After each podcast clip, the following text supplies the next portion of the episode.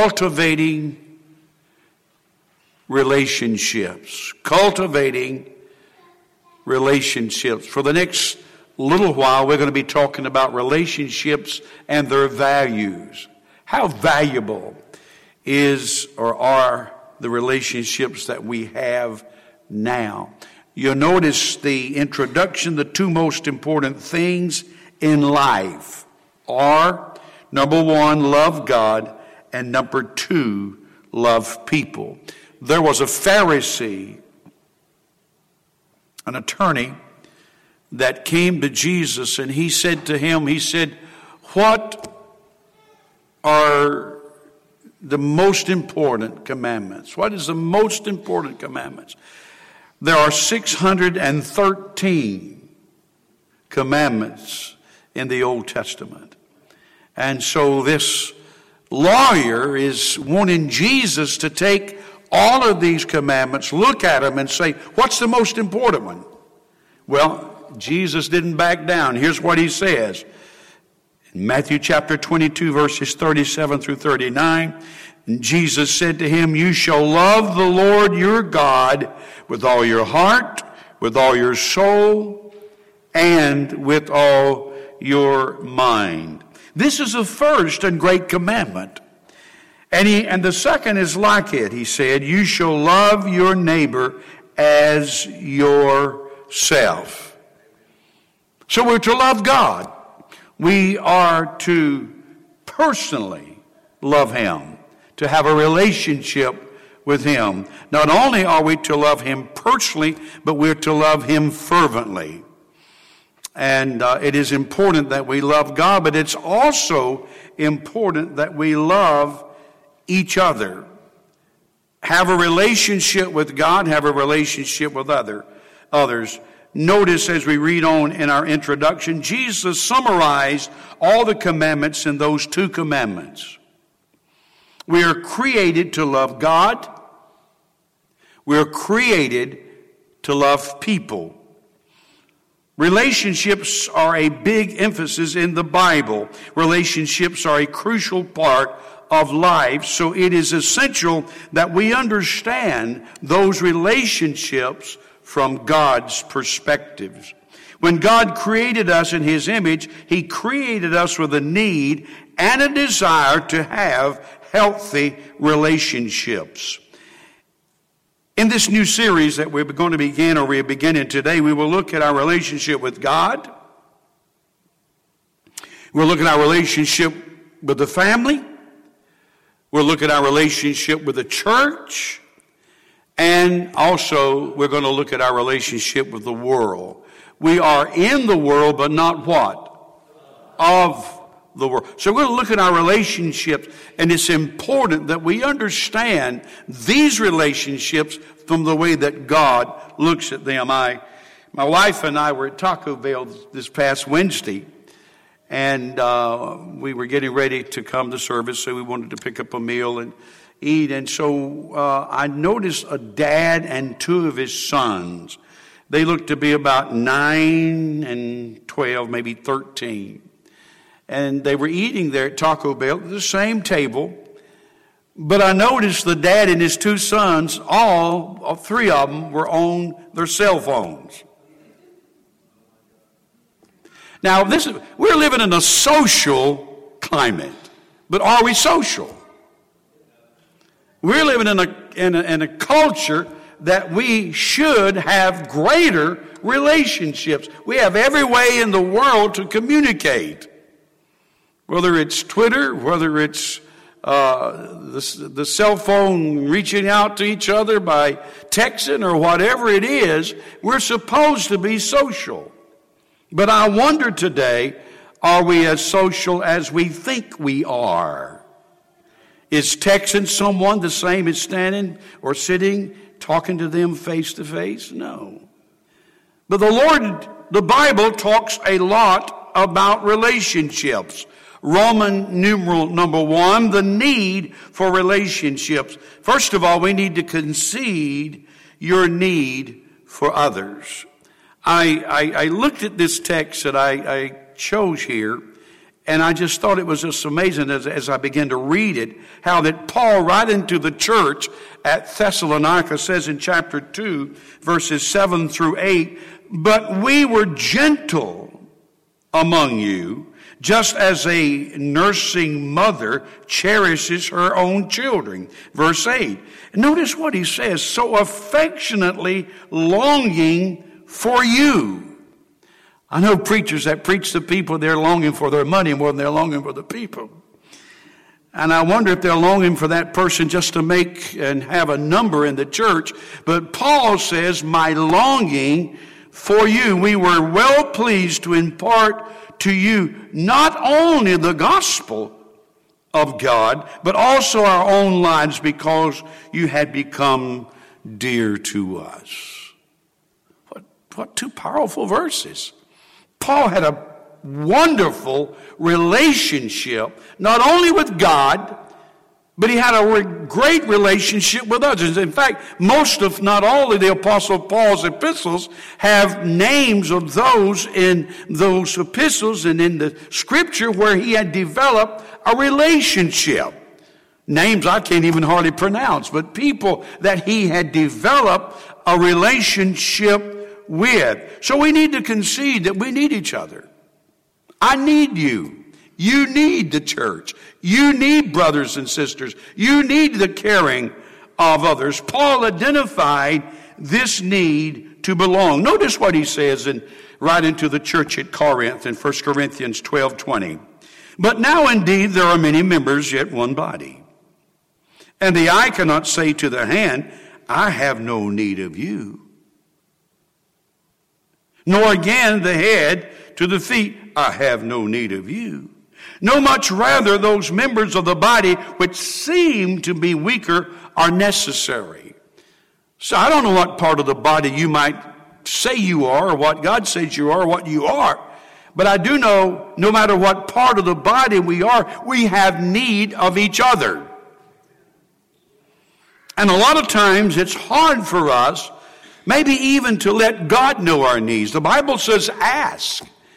The Bible says also in Philippians, let your requests be made known unto God. We need to share with others. Would share with those. I know I've gone through things in my life, and I didn't want anybody to know anything about it because I'm a preacher. I'm not supposed to. I'm not supposed to have dire needs. But I remember I was at Gene Evans' church, in uh, Douglasville, Georgia, some years ago, years ago. And man, was I going through something. Boy, that I have needs, especially a specific need. And the service went to where I could make that need known, and there were two ladies sitting there. And I began to share with them my heart. Now, I know that can be a little uneasy sometimes to share, and you certainly need to know who you're sharing with. And certainly need to uh, be careful there. But I began to share to those with those two ladies my need, and they came in agreement with me. And God Almighty intervened. Don't be afraid. Don't be reluctant. Say, God, I have needs. I'm not perfect. I'm not. I've not arrived yet. I have needs. Also, this need for others is God given and deeply rooted in our lives. Genesis chapter 2 verse 18 says it this way. And the Lord God said, it is not good that man should be alone. I will make him a helper comparable to him. It's not good. And the thing that I find interesting over the many years that I've pastored, people begin to have problems. Maybe, maybe there's sin in their life. Maybe they're going through a very hard time and they don't know how to deal with it. And they feel like isolating themselves. They feel depressed or oppressed. And one of the things that we'll do if we're not careful, we separate ourselves from people rather than joining with those and receiving strength from those people. So we need, you and I need each other. Not only the need for relationship, but we need to cultivate those relationships, deep relationships. To survive in a cold and cruel world, requires deep relationship. And that's what Paul would say in, in verse 8, 8 of the second chapter of the book of First Thessalonians. Listen, I, I need you. I care for you. Like a mother for a nursing baby. Can you imagine that kind of relationship? Can you imagine having that kind of relationship with someone that you want to be able to say, Hey, I love you and I care for you like a mother cares for her child? That's what Paul, if you look at that in the Greek, that's what Paul is saying. I really care because it's, it's cold out there. You're treated all kind of ways. And I'm not just talking about the weather. And we need to be encouraged. That's the reason that fellowship and joining together with God's people is so vitally important. I love animal shows. In fact, my favorite thing on television is, is I, I love animals, to watch animals in Africa. The predators that go after those pitiful, pitiful wildebeest, and all kind of animals. And I noticed that the, that the tiger, that the uh, certain uh, predators, they, they look at the weakness of the animal they're back, about to attack. And they, they observe the weakness and they want to be able to catch that animal. But a pride of lions is somewhat different. They're not necessarily looking for the weakness in an animal, they're looking for the weakness of isolation.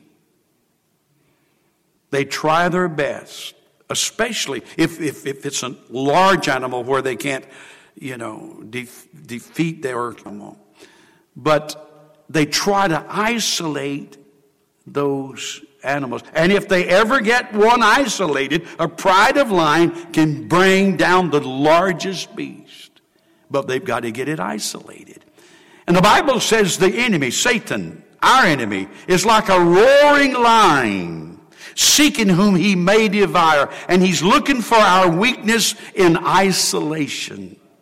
If he can isolate us, if he can get husband against wife, wife against husband, parents against children, brothers and sisters against each other, if he can isolate us, we become a perfect target for him. That's the reason it's so important to stay together, love together, pray together, walk together, cry together, love together. Those relationships do not just happen, they require effort. Paul just didn't walk in, join with these people, and build a relationship. It took time. Sometimes it took hardship. Sometimes it took trials. It took talking together, working together, praying together, crying together. It takes effort. And it doesn't come easy sometimes. I read one blogger, she said that she isolated herself from people because of the things that she had gone through and and she she knew it was not right to be so isolated. So she, she just forced herself to attend church and then she made sure she got in the Sunday school class. And she said when she went to that Sunday school class, she looked around, she didn't know anybody. She felt so uneasy and maybe not even so much welcomed. And she did not feel comfortable in that Sunday school class, but she made herself go back the next Sunday.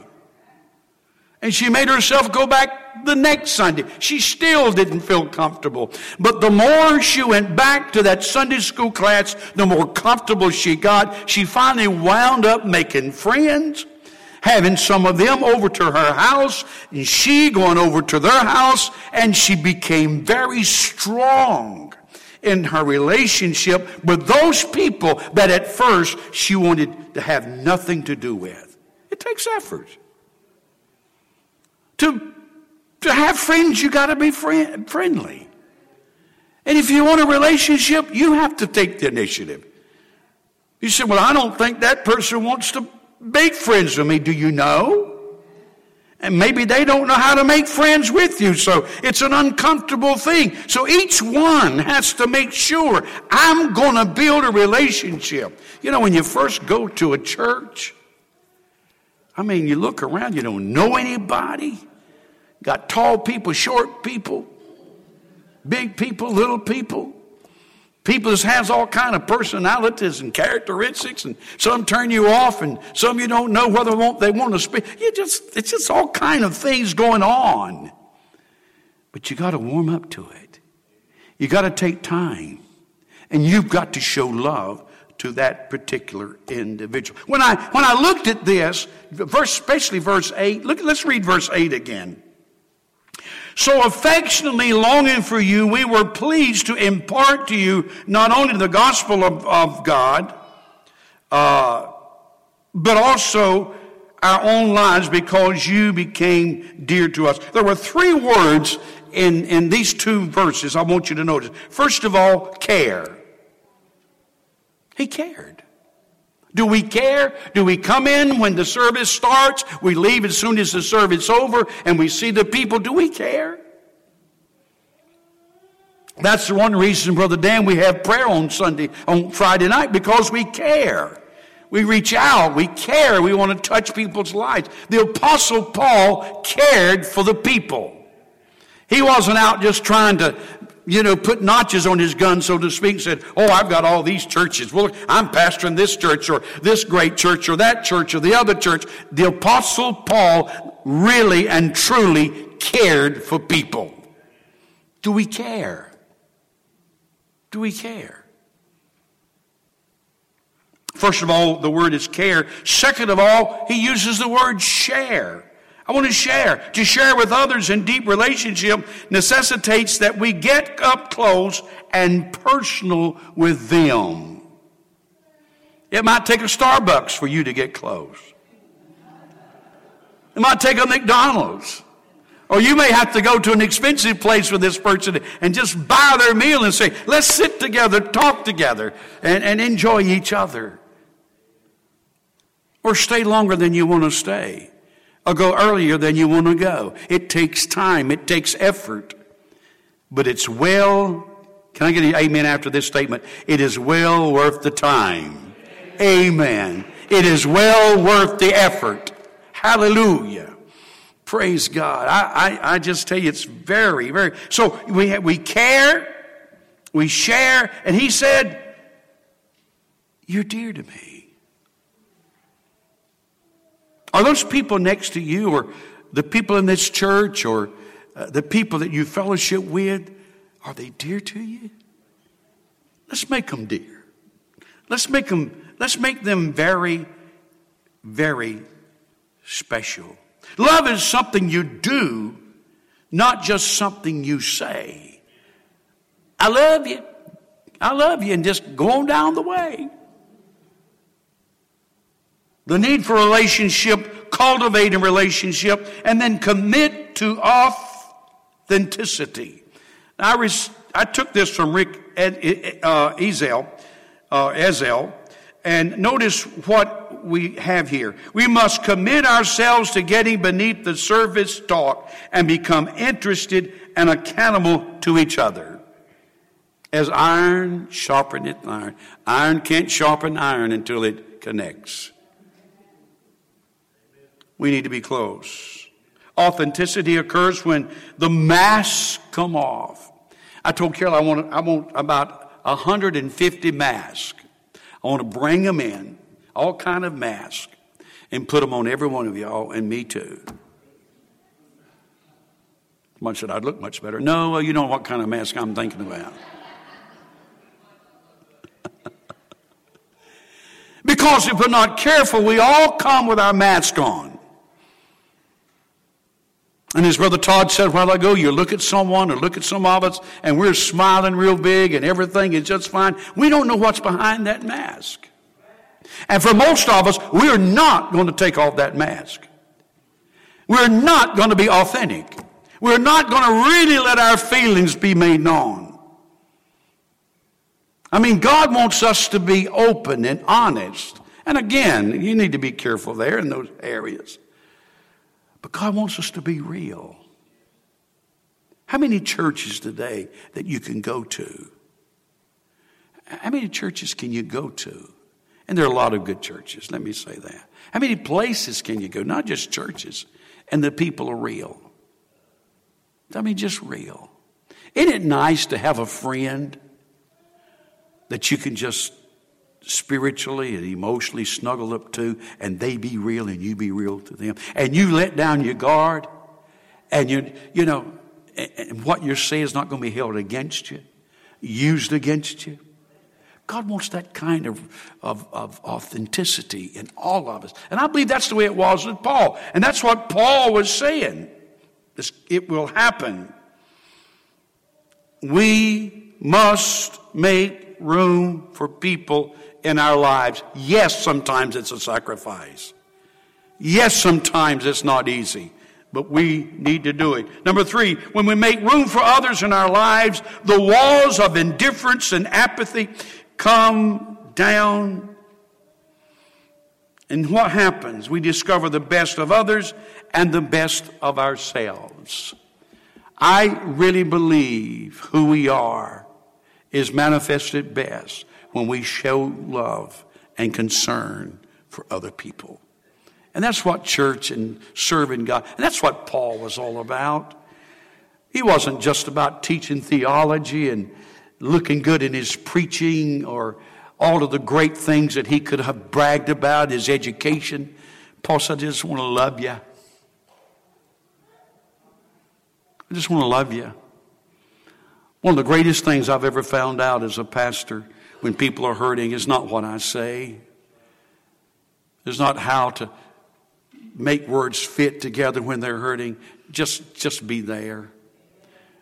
Just love them. Sometimes just cry with them. They want to know that we are really, really loved. Uh, now, side note I have here, and you'll get to it in just a moment, but I wanted to finish up with this, and if you will. Why, what separates Christianity from other religions? And number two is why I wanted to read this that connects with, this, with the sermon. Every other religion, what makes Christianity or separates Christianity from other religions? I remember when I was in India, how that there was this great river there in Vijayawada and, and this temple next to it, and people by the thousands was wading out into this river, wading out. And you know, India has all kind of gods, thousands and thousands of gods, and and and and they were waiting out in this, and they tried their best to wash their sins away. There are many religions, all kind of religions, and all kind of things in order to get to quote God and have God to love us and be able to have a God. But notice, as we have lists here, three things Every other religion teaches us to earn our way to God. And that's what they were doing in that river. I've seen pictures of uh, the Philippines where they worship God and they take sharp ob- objects on the end of a lash uh, uh, uh and they begin to beat their backs and they carry crosses and they're trying their best to get to God by sacrificing. But how many of you know we don't have to get to God? Christianity teaches that God came to us. We don't have to be legalistic to get to God. When I was growing up as a young man, you had to do a lot of things to be a Christian and get to God. I mean, if you did certain things, you couldn't get to God. If you dressed certain ways, you couldn't get to God. If you lived a certain way, you couldn't, you just, you just couldn't even hardly talk to God. One of the things that was so strict when I was growing up was the way that women dressed or didn't dress. They had to have long hair in order to be saved. Their sleeves had to come down to here. Their dresses had to come way down. They, you know, all kind of things. They couldn't wear makeup. My God.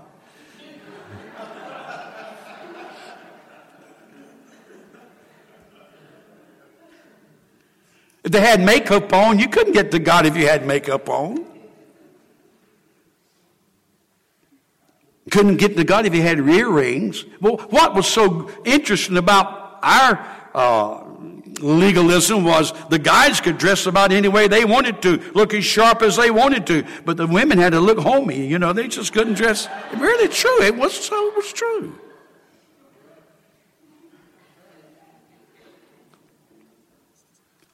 I'll never forget. You know, Oral Roberts put his first tent here up in here in Durham. I don't know if you know that or not. His first tent was put up on Angier Avenue here in Durham. And I went to, not long after he put that, I went to his, his tent meeting in, uh, in Fayetteville. That's where, how I met Oral Roberts, was in, or where I met rather, in Oral, Oral Roberts' ministry, was in Fayetteville. He had this large, large tent. And next to the big tent was another big tent. And that's where all the sick and the afflicted and those in wheelchairs and those with crutches and all, they came to the, the smaller tent and he would go over. But a lot of times in the big tent, he would pray for people. And of course, being taught you couldn't get to God or receive from God uh, unless you were like we were, dressed like we did, lived like we did, spoke like we did, jerked, I mean, shouted like we did. It's true. But I was raised, different churches, different Pentecostals had certain jerks. And you could tell what, if, if, if it was, and I'm not going to call any denomination, you could tell what denomination it was by the jerk they had. I'm not being, trying to be mean, it's just, it's just true. So when Oral Roberts started praying for these people, these women started filing by and they had makeup on, they had earrings on, they had watches on, they had necklaces on, their hair was cut real short. I, I'd already judged them. I knew they were not going to receive anything from God. I mean, I just knew it. And I watched them. And they came, they came off of that platform or the, or the ramp. They came off the ramp and they were healed and they were healed. And I said, my God, something's wrong with me or God won. I think, but I found out that God don't care about those things. I'm not saying God throws all that out the window. I'm not saying that. But God don't care about those things. You don't have to be legalistic to get to God. You don't have to be legalistic. I remember the story of three prostitutes in New York up in a they were up in a uh, apartment. I think several guys were there. And one of them just began to call out to God. And she started speaking in tongues. Now, if I was the Holy Ghost, I would have not been in that apartment. because you can't do that. You can't be a prostitute and the Holy Ghost be there with you. You just can't do it. Now, I'm not saying she had the Holy Spirit when she was practicing. I'm not saying that. I'm just telling you they fell on, she fell on her knees and cried out to God and God saved her and filled her with the Holy Ghost at the same time and God just set her free. I'm glad God steps over a lot of stuff that we wouldn't step over, aren't you?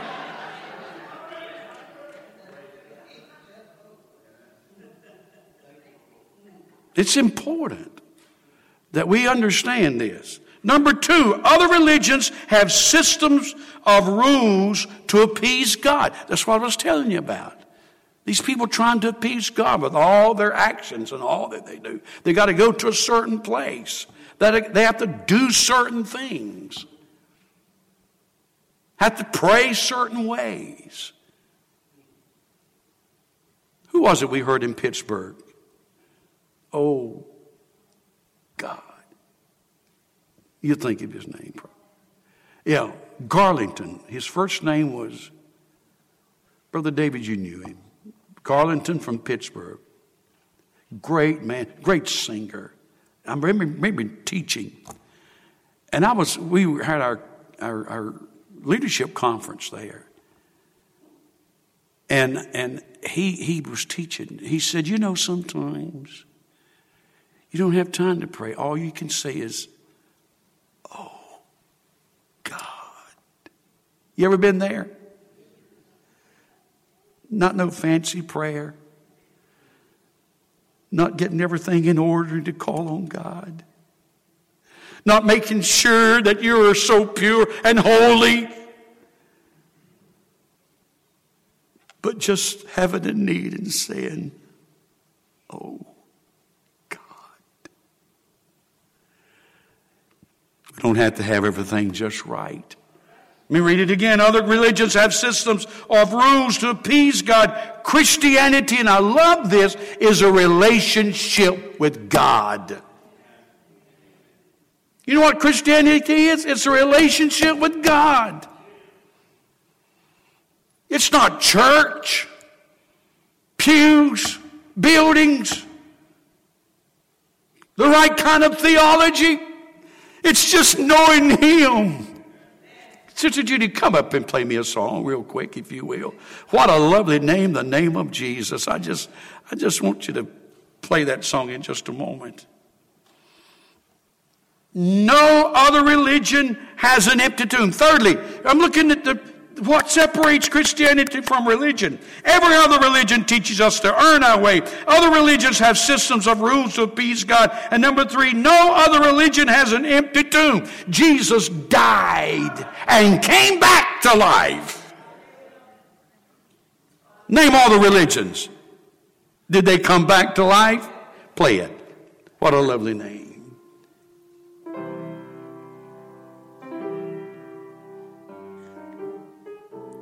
What a lovely name, the name of Jesus.